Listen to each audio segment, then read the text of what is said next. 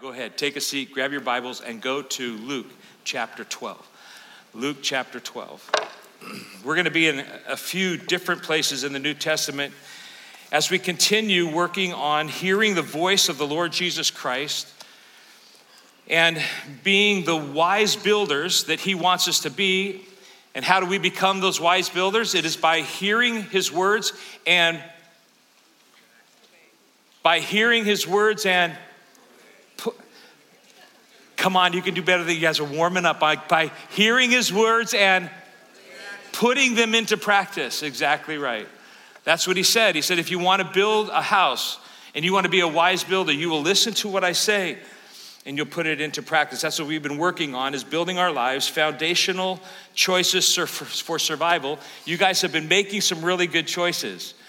Those of you who have been taken on the challenge, the 30 day challenge, to get on your knees every single morning before you do anything else, drop to your knees and give your life to the Lord afresh and anew and say to Him, You are the Lord of my life, and I need you to help me to live according to you and make better choices today. If you've been doing that every day, you're on day 28.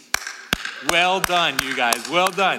Now, listen, don't just do the 30 days and stop, keep it up. We're hoping, right? We're not, we're, not, we're not going after just, okay, I did that, check it off my list. We're going for habits, right? We're going for life changing habits that will continue on for the rest of our lives until Jesus returns. And these are some good things that you've been involved in. Choices, choices that we get to make. Choices that we get to make. What we're talking about. Did you know that the Bible is filled with words that describe, here's a theological term for you, the volitional will of man, which is just a fancy way of saying that the Bible recognizes our ability and God grants us the ability to make choices. And you might say, now, wait a minute, Phil, aren't you like strong? Aren't we strong on like the sovereignty of God? In everything, in that God is in control of everything. Therefore, we really don't have a choice, right? I mean, if God's in total control, then we really don't choose anything. God is choosing it for us. Wrong. That's not how it works, okay? There is a thing that we will never, will go to our graves not understanding, and that is the divine human cooperative that is going on all the time. It goes on in salvation and it goes on in sanctification. It goes on in our growth and our walk with God that God has given to us, and we can read it all through the scriptures where He gives His people the choice to choose Him, the choice to make better choices in their world in order to be wise builders. And that's what we're talking about um, today. No doubt God is in control. Amen? Amen? No doubt God is in control. He's in control of all things and He is sovereign over everything, no doubt. But his sovereignty does not lessen our responsibility to act upon the things that he tells us to do. Write this down. I came across this quote um, this week, really good.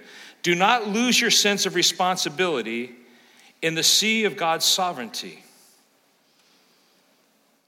Write that one down and spend some time really thinking about that. And what we're working on in this series and actually, we're working on not just this series, we're working on this every time we meet together and open up God's Word. We're working on foundational choices that not only do we need to make, but we need to be all in. We need to be like fully engaged in these choices if our houses are to withstand the onslaught and the storms that Satan is bringing upon our homes, which is what we want to talk about today. So far, we have talked about identity choices. That was the first couple of weeks where we talked about our relationship to God and His love. Choosing God over ourselves and choosing God's love for ourselves in identity. Next, we worked on a couple of weeks on authority choices, which is I choose Jesus to be the Lord of my life, put Him on the throne of my life every day. That's what our whole kneeling thing is that we're doing. And I choose the Bible, God's Word, as my authoritative and superior voice to guide my every move and my every waking thought.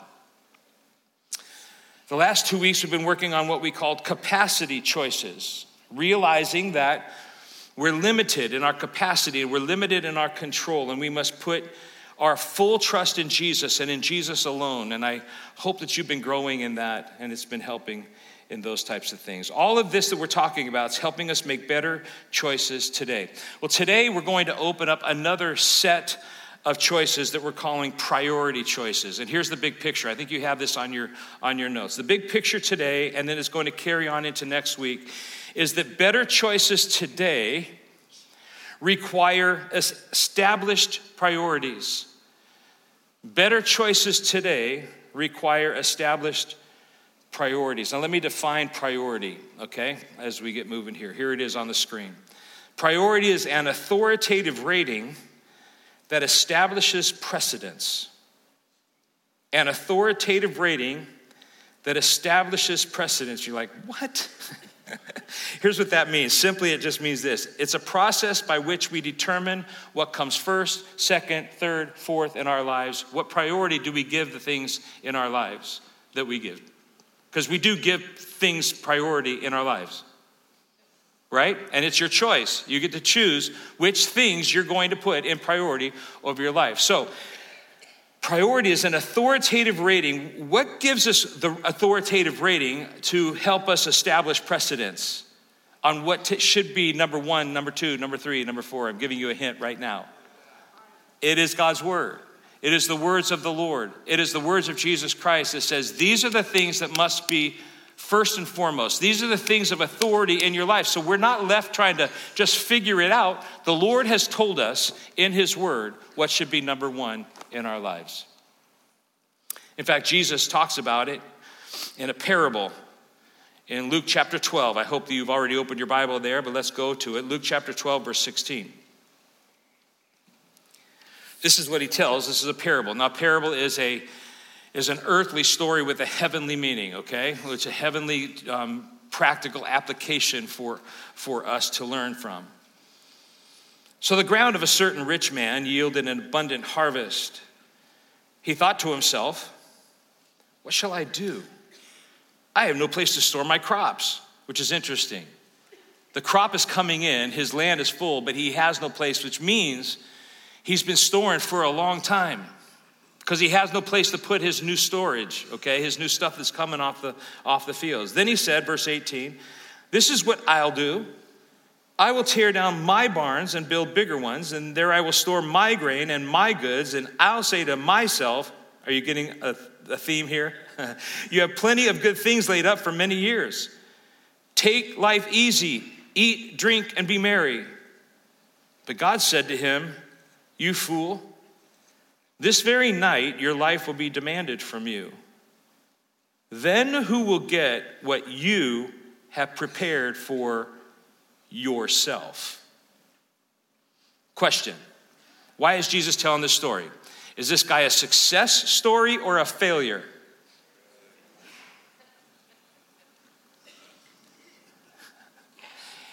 Thank you. How many are, this is a failure? Show me. This is, this is a failure. Not this, this is a failure. All right, there we go. There we go. This is not a success story. Jesus isn't saying, This is the model guy.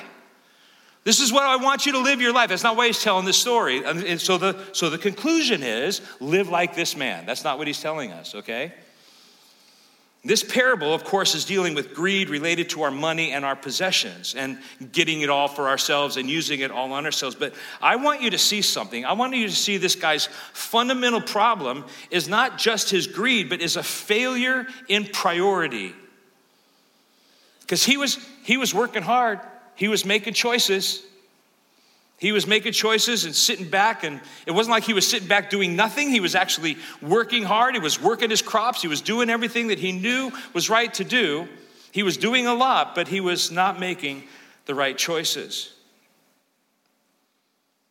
I would say that he wasn't making choices with what he had that were good choices or best choices because his priorities were completely screwed up, upside down, and backwards and because of that, his choices were, we see in the scriptures, his choices were self serving.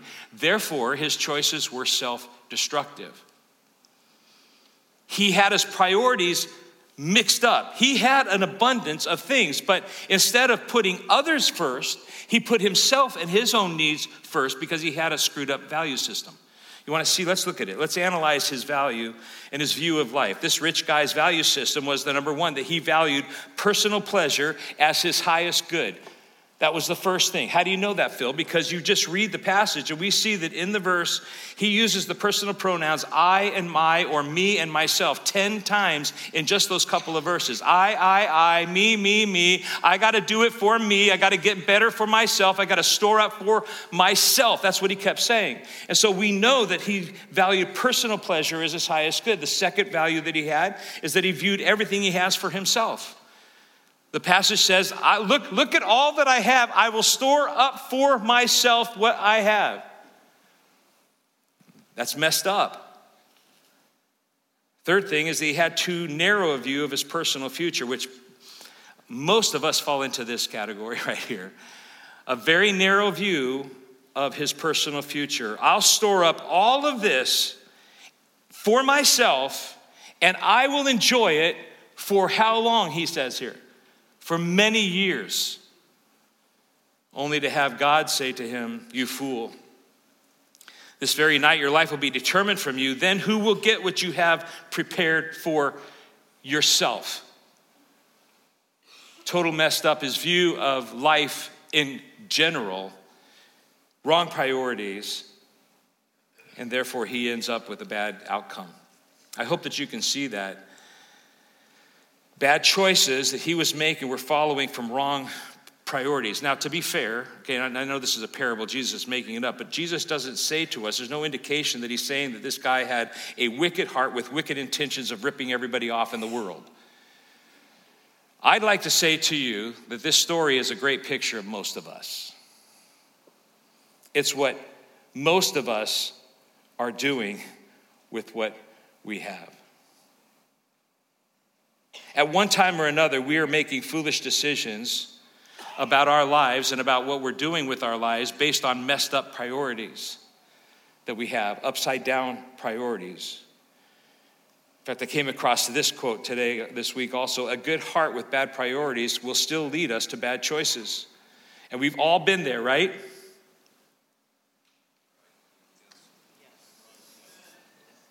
You guys. Some of us might be here right now. We have really good intentions. It seems right to us, the things that we're doing, and you want to do right, but when your priorities are mixed up, you can't do right. You're making the wrong decisions and the wrong choices because you're making them from a faulty priority schedule. And the last verse, Jesus says this this hurts, this stings. Uh, verse 21 of Luke 12 this is how it will be with, what's that next word? What's that next word? Say it loud. Anyone. anyone. Your Bible might say everyone. This is how it will be with anyone who stores up things for themselves but is not rich toward God. You could read it like this This is how it will be for anyone who has the wrong priorities with what they have and store up things for themselves and are not rich toward God. Proverbs 4:26 says, "Listen, mark out a straight path for your feet." You know what that means? That it, in translation that means prioritize your life. And that's what we're going to work on today. This is a thing that we had going on in our family when I was raising our kids. So I had three um, eventually teenagers. And anybody have teenagers where you like, they get to this place where they lose their minds? you know, they can't like think ahead. They can't like, they, they can't make cognitive decisions that make sense. You know, they're like hormone driven everything and they're like making all these crazy decisions for their lives. And so we started having conversations with them about, like when they were really little, the conversation was like consequences. Let's talk about consequences. When you do this and it's bad and it's disobedient, you are going to live with this consequence, okay? Pain is inflicted. Okay, well, when they grow up, you don't do that so much. You start reasoning with them and you start talking to them things about like priority. You need to prioritize your life because the reason you're having a problem right now, the reason that we're having a problem right now, or the reason that you're having a problem at school right now, or the reason you're having a problem with your girlfriends or your, your buddies out on the ball field right now is because you've got messed up priorities. They're messed up, they're mixed up, they're upside down, they're backwards. And so let's have a priority talk. And this is how it went in our family. Um, they're teenagers, so we would go to like Wings, etc., or something like that, you know, and we would sit down um, at, a, at a restaurant. And this is how the conversation would go. All right, we're going to talk about priorities here. So um, we're going to line them up. Let's get rid of this thing because I don't know what that is. let's get rid of that. Okay, so we're going to line up. We got what are the top, let's just identify the top four priorities in your life or what they should be. Okay? What should be the number one priority in your life? You know what they would always say? God. I don't laugh because in reality, sometimes we're like that in our adult life. You know, like if somebody, we're, we're doing something wrong, you know, like we go to counseling maybe and we're, to, we're talking to a friend about why things are going south in our life and they say well what's the top priority need to be in your life? And we're like god i know god. Okay let's pick. This is cool. This is a cool god. Let's put god as the cholula sauce okay? So here's god. Okay god's got to be number one. We all agree that god needs to be number one. And, and listen it's not like what's number one? Who's the number one priority in your life? God. It needs to be god is because we realize that if God is the number one in our lives, well, then everything else is going to fall into place, right? Because we put Him in first place. We get up every morning and we put God in first place, right? And we're excited about that because we know that that's where the good stuff is. That's where the blessing is. So get off of the God is the first, get off of that attitude, okay? It's a privilege. How awesome is it that we have God in first place in our lives? And what's number two? What? I'm deaf. You got to yell it out. Family? Is that what you said? Yes, you're right. Family's number two. Now, I'm talking to teenagers now, okay?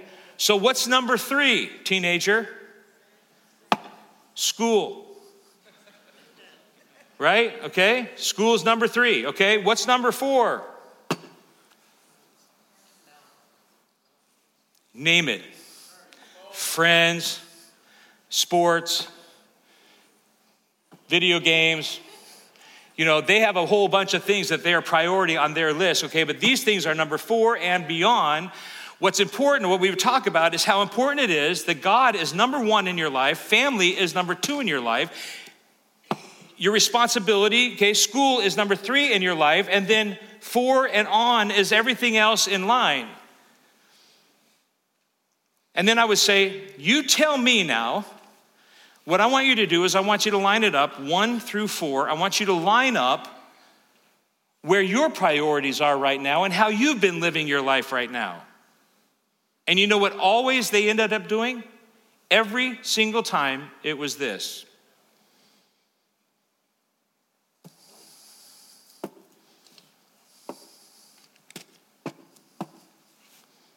Yeah, that's it. One, two, three, four. And I'll say, well, what's the problem with this picture? What's the problem with this picture? It's backwards. It's messed up. It's upside down. Okay? Because you have God over here. So, what do we need to do? We need to start doing some things, making adjustments to our lives to start re arranging everything to make sure that we've got our priorities straight. Because if you don't have your priorities straight, you're like the fool. You're like the fool out there who's living for himself. Whenever you're like this, you're doing everything the way you want it done and you're living for yourself and you've got everything figured out for yourself. You're building up, you're storing up a bunch of stuff in your barns for yourself. And how did that go for the rich young or the rich? I've got getting my parables mixed up. The rich guy in the story of the parable. Not so good. Let's put them in order the way that they should be. Good? Because this is what we're talking about. So I asked my kids this week, I texted James and Amber and I said, You know, I'm just curious. Um, how did we do? Can you guys name the top four priorities that you need to have in your life? And Amber texts back, Of course, Dad. and I don't know if this attitude was there, Amber, or not, but it was like, it was like, of course, Dad, God, family, school. But of course, school's not an issue anymore, so it's God, family, work, you know, whatever. James wrote me, and um, and and way to go, Amber. Way to go, baby. So James writes me and he sends me this list. I have it on the screen for you. He sends me this list. James' list is relationship with God, relationship with Angela, that's his wife, relationship with kids and family, and work. And I'm like, way to go, James. That's awesome because you've got your priorities in line, okay? You're working on it. And then right soon after, I get another text, okay? I didn't even get to say anything like, yeah, way to go, James, that's great. Soon after, he sends me a text and he says, it's been interesting as an adult though. My list doesn't necessarily get mixed up, it stays in the same order, but a lot of times it ends up looking like this.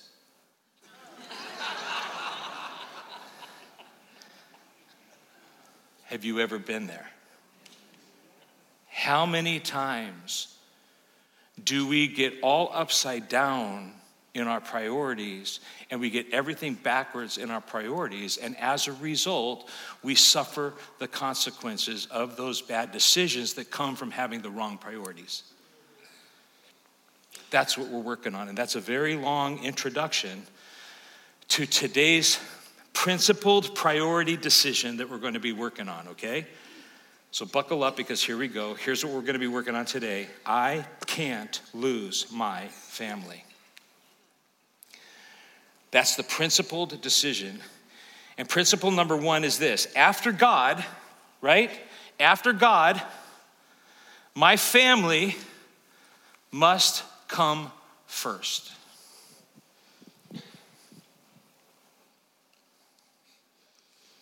I can't fail at family.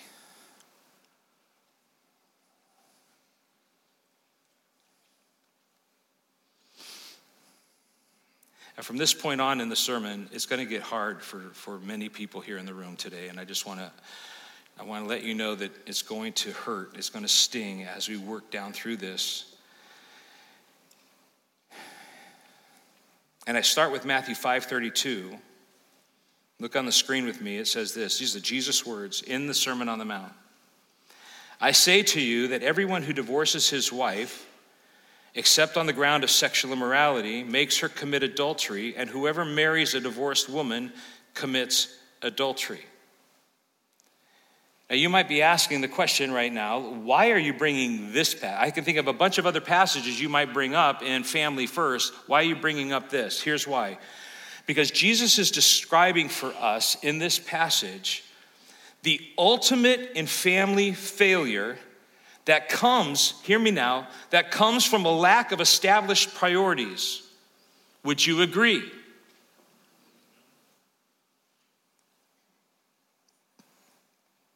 This means yes.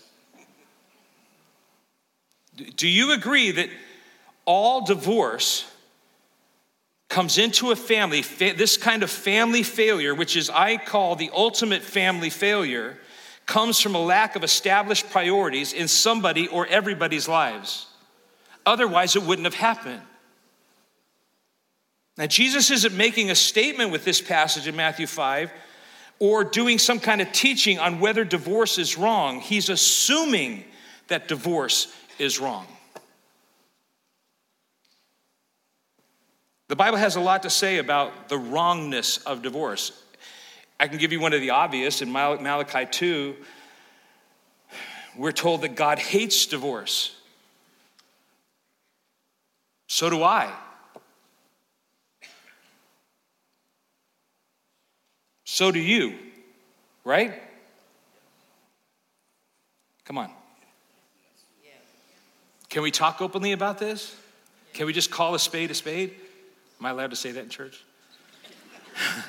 I don't even know what a spade is. I'm Baptist. I didn't even get to, I didn't even grow up using cars. I don't even know what a spade is. Why did I say that? Sorry.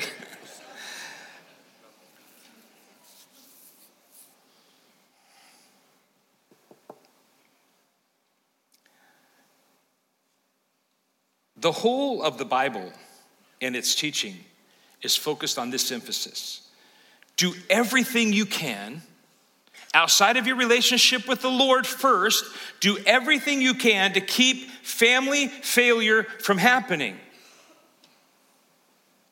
And the purpose of this message, you guys, is not to discuss all the ins and outs of divorce, when you can or can't, if it's allowed or not allowed. That's not what we're talking about. Even though me bringing it up has some of you already to have the conversation, we're not going there today, okay? That's not the point. Here's the point. The point that I believe Jesus is making here and that I want to draw from what Jesus said is that, and I know that everyone here will agree with me on this point.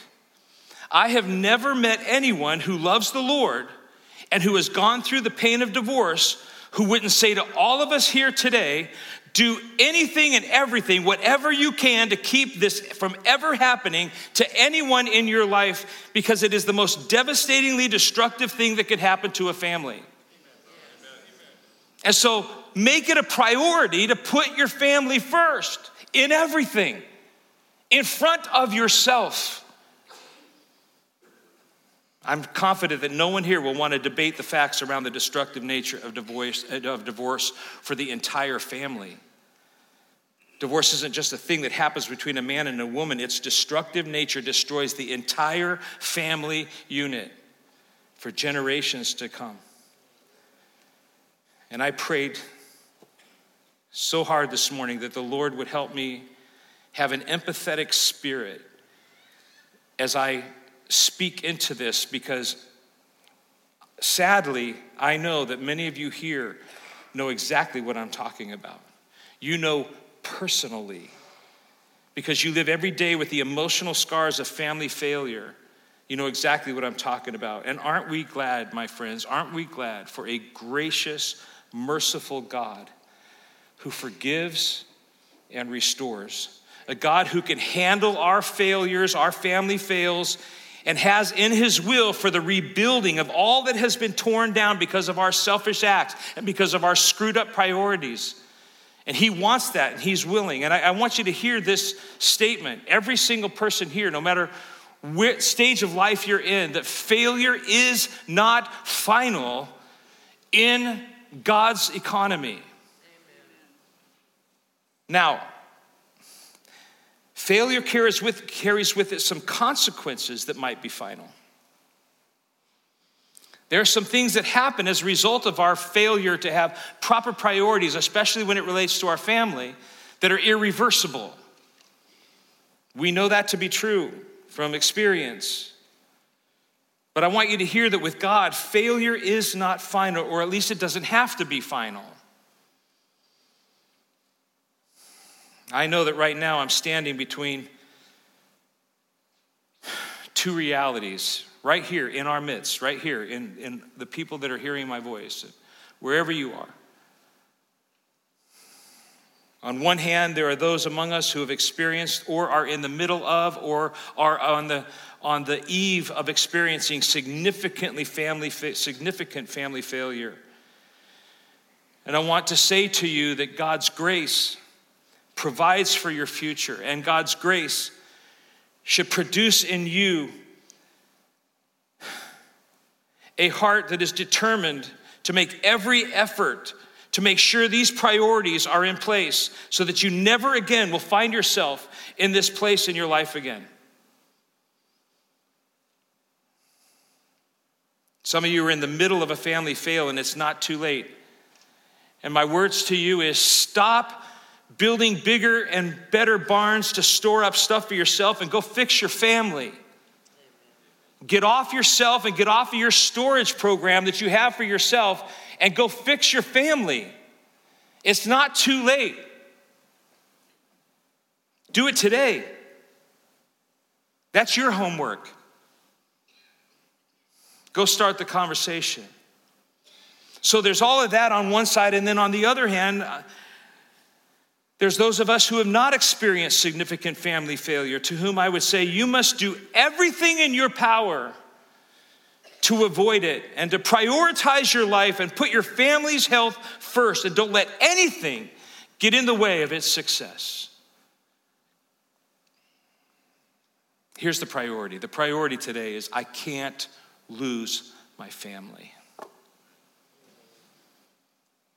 it's got to take top priority. After God, it must come first. Whatever I do in my career, whatever I accomplish in my finances, whatever I achieve in my church, whatever I get done in my life, I can't fail at family. No matter what else I do, I've got to know and I've got to prioritize my family outside of my relationship with the Lord. You can conquer the whole world, my friends, and if you lose your family, you will die a miserable person. We can fail to accomplish a ton of things, but we can't fail at our families. That's the first principle. After God, we, my family must come first. Here's the second one. Priority number two my family must be my treasure. My family must be my treasure.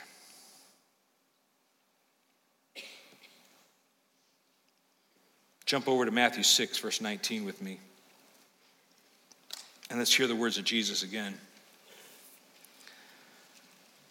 He says, Don't store up treasures here on earth. This is verse 19 of Matthew 6. Don't store up treasures here on earth where moths eat them and rust destroys them and where thieves break in and steal. Store your treasures in heaven where moths and rust cannot destroy and thieves do not break in and steal. And here's the main point, verse 21 wherever your treasure is, there the desire of your heart will be also. Wherever your treasure is, that's where your heart will be. That's where all your effort and all your time and all of your creativity will be. Where your treasure is. What's the principle? My family must be my treasure. I've heard it said like this the only two things we're taking to heaven with us. There's only two things God's word, because it's eternal, and people. Everything else is staying here and it's to rot and it's to rust and it's to turn to dust. Where your treasure is, that's where your heart is. It was fun yesterday. I was at a, at a basketball game for my grandkids and I ran into a grandma. And she had a shirt on that I said, I got to take this picture and here she is. Her shirt says, I wear my heart on my sleeves. And on her sleeves are all the names of her grandchildren. If you know Tammy, you know that she has treasured her family. This lady knows what it is to treasure her family. I love that. I need to get a, I don't know if I'd wear a t shirt like that, but. it was really cool that she had that on. I just want to add what is your treasure? What is your treasure? Truly, what do you treasure the most in this world?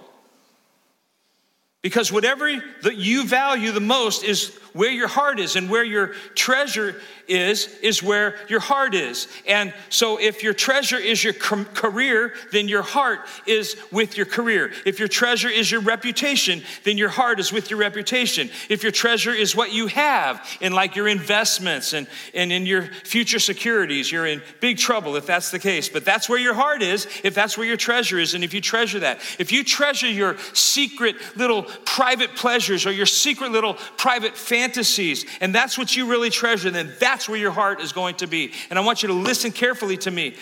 I want, to, I want you to hear the voice of Jesus say this where your heart is, is where you will spend all of your time and all of your energy and all of your creativity and all of your first efforts. You will give your best to the thing that you treasure the most. My family has got to be my treasure. Your family has got to be your treasure. This is the priority choice we must all make if our houses are going to stand. And that's the goal, right? It's the goal, right? We want houses that will stand no matter what comes against us. All right, Phil, how do I make my family a priority?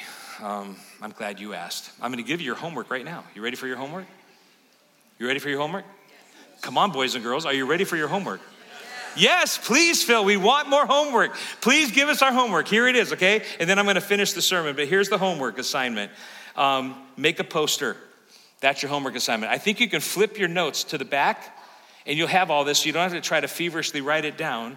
You'll have all this. What I want you to do is, I want you to go home and I want you to make a putting my family first poster.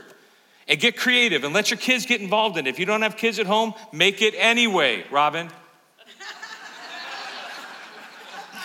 we got to get on it, okay? It's my putting my family first poster. Make it on poster board. Get it big, get it bright. Put it somewhere that's noticeable so that every day your family knows I've got to put family first. How do I make my family a priority? You invest in them. That's how. Write that down somewhere. I invest in my family. But these are the things you want to write on there. How do I put my family first? First of all, I look out for each other. Philippians 2 4. We encourage each other, 1 Thessalonians 5:11. We be kind to each other, Ephesians 4:32. We keep our promises to each other, Colossians 3:9.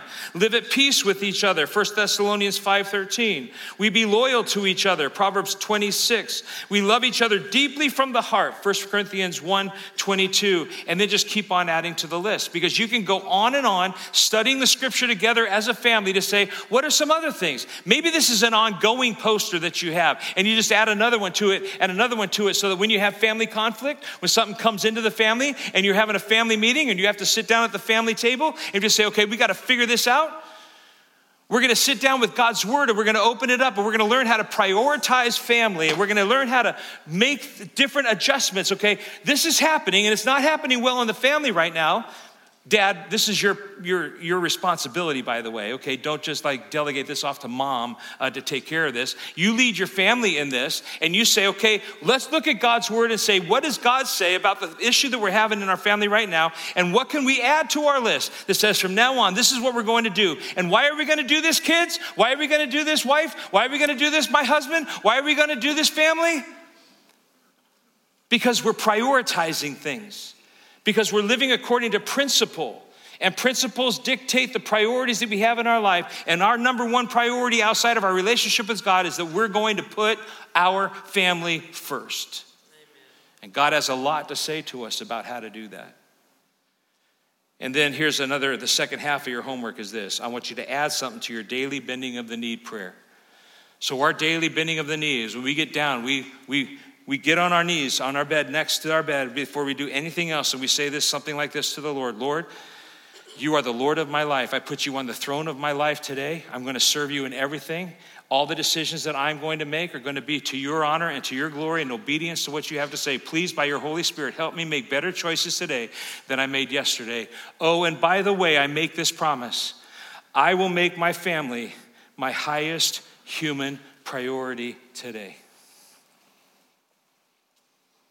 Make that part of the commitment that you're making on your knees before you do anything else. I will make my family my highest human priority. And I say human because we don't worship our families, right? We don't worship our families, right?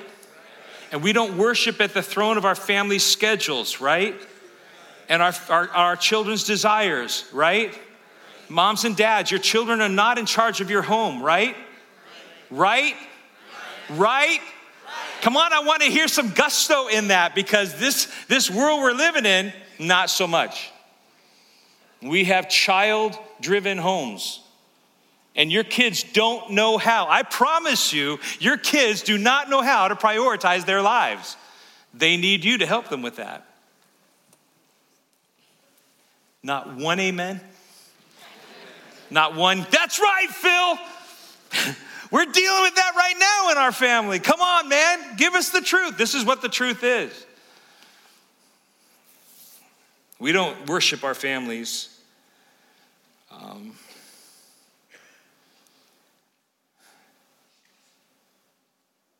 Amber, you said this in your text, and I just thought this was so powerful. If God isn't first, then nothing else in our family will fall into place it'll all be messed up. I'll say this if you let your family take the place over God in any area, then your priorities are upside down, and He can't bless that. He won't bless that. We must never love our families more than we love God. In fact, we put our children and our spouses in danger when we put them and their interests and their schedules and all the stuff that they want to do ahead of God. Putting God first above them is the most loving thing that you can do for the health of your family. And on the flip side, everything else in this world, including serving in the church, because you do know that we can get out of balance with that. Man, Phil, are you really going to say that? I'm absolutely going to say that. I know some people right now that I had conversations this week that said this to me I'm going to have to step away from some of my responsibilities because I've got to focus on my family. And I'm like, yes. Yes, you do. Because though we are all in, right? We're all in serving Jesus. That's part of our loving God and putting Him first and serving His church and serving His people.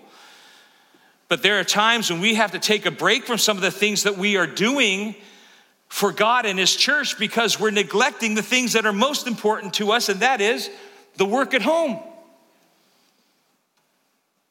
I'm not even going to go to the place where people get upside down with that. Like they use their church, their, their, their home relationship as a reason not to serve in the church. Well, then your priorities are screwed up. We can't be there with that. We've got to stay in balance. We've got to keep our priorities right. Putting God first above everything is the most loving thing you can do for your family. Only our devotion to God, though, should supersede our families. And God being first place over them will never harm them because God is your partner in serving them. In fact, 1 Corinthians 13 8, I'm going to close um, with wrap down with this. 1 Corinthians 13 8 says simply three words love never fails. Love never fails. Oh, yes, it does, Phil. Failed in my home. Mm. Uh, something else failed in your home.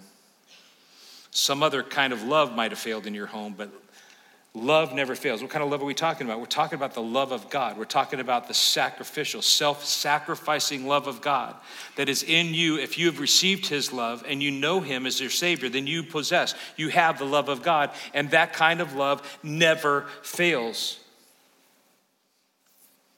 You know why it never fails?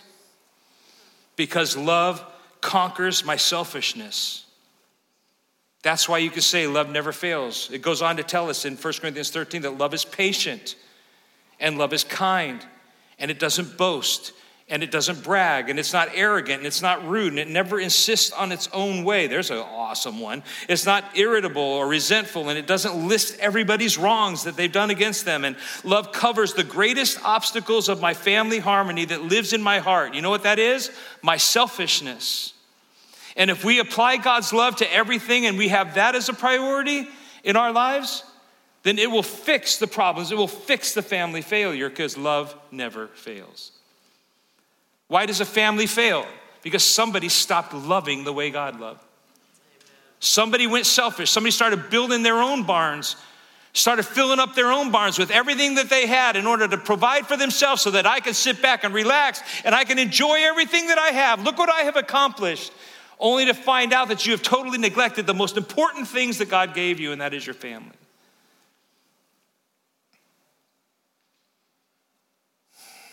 Love conquers my selfishness and it, it conquers my skepticism. It says that it believes that a brighter future is out there for my families if we will let love reign in our home. It always hopes and it always perseveres. Love never fails to conquer all the obstacles that leads to family failure.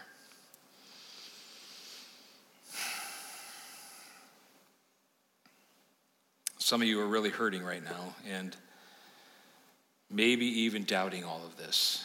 Um, like, Phil, you don't know my family, and you don't know my husband, or you don't know my parents, or you don't know my children. You don't know what mess we have going on at our home. And from the bottom of my heart, I'm so sorry about all that.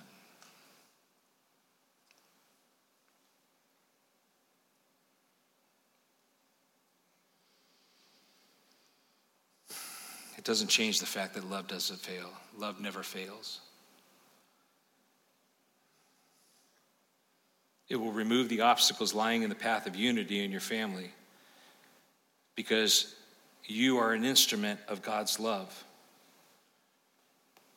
Yeah, well, what can I do? You know, I, I write this down somewhere love anyway.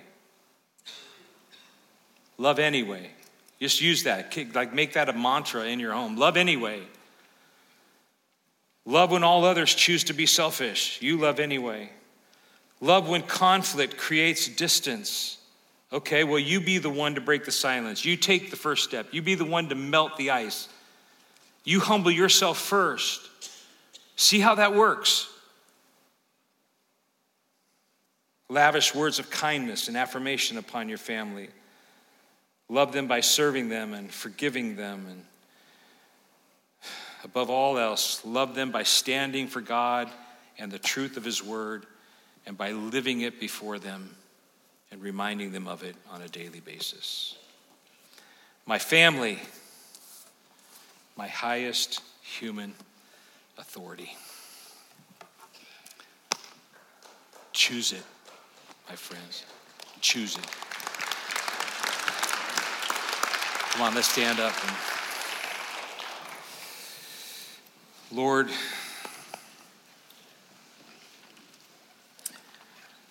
can I just uh, ask you to bring some peace and some love and some grace to help soothe some of the heartbreak that I have reminded people of today as we opened up this area of your word. for those who have lost their families. Encourage their hearts to know that failure with you is not final and that they've got a lot of work yet to do. That you're not, I'm so thankful you don't throw us away whenever we fail.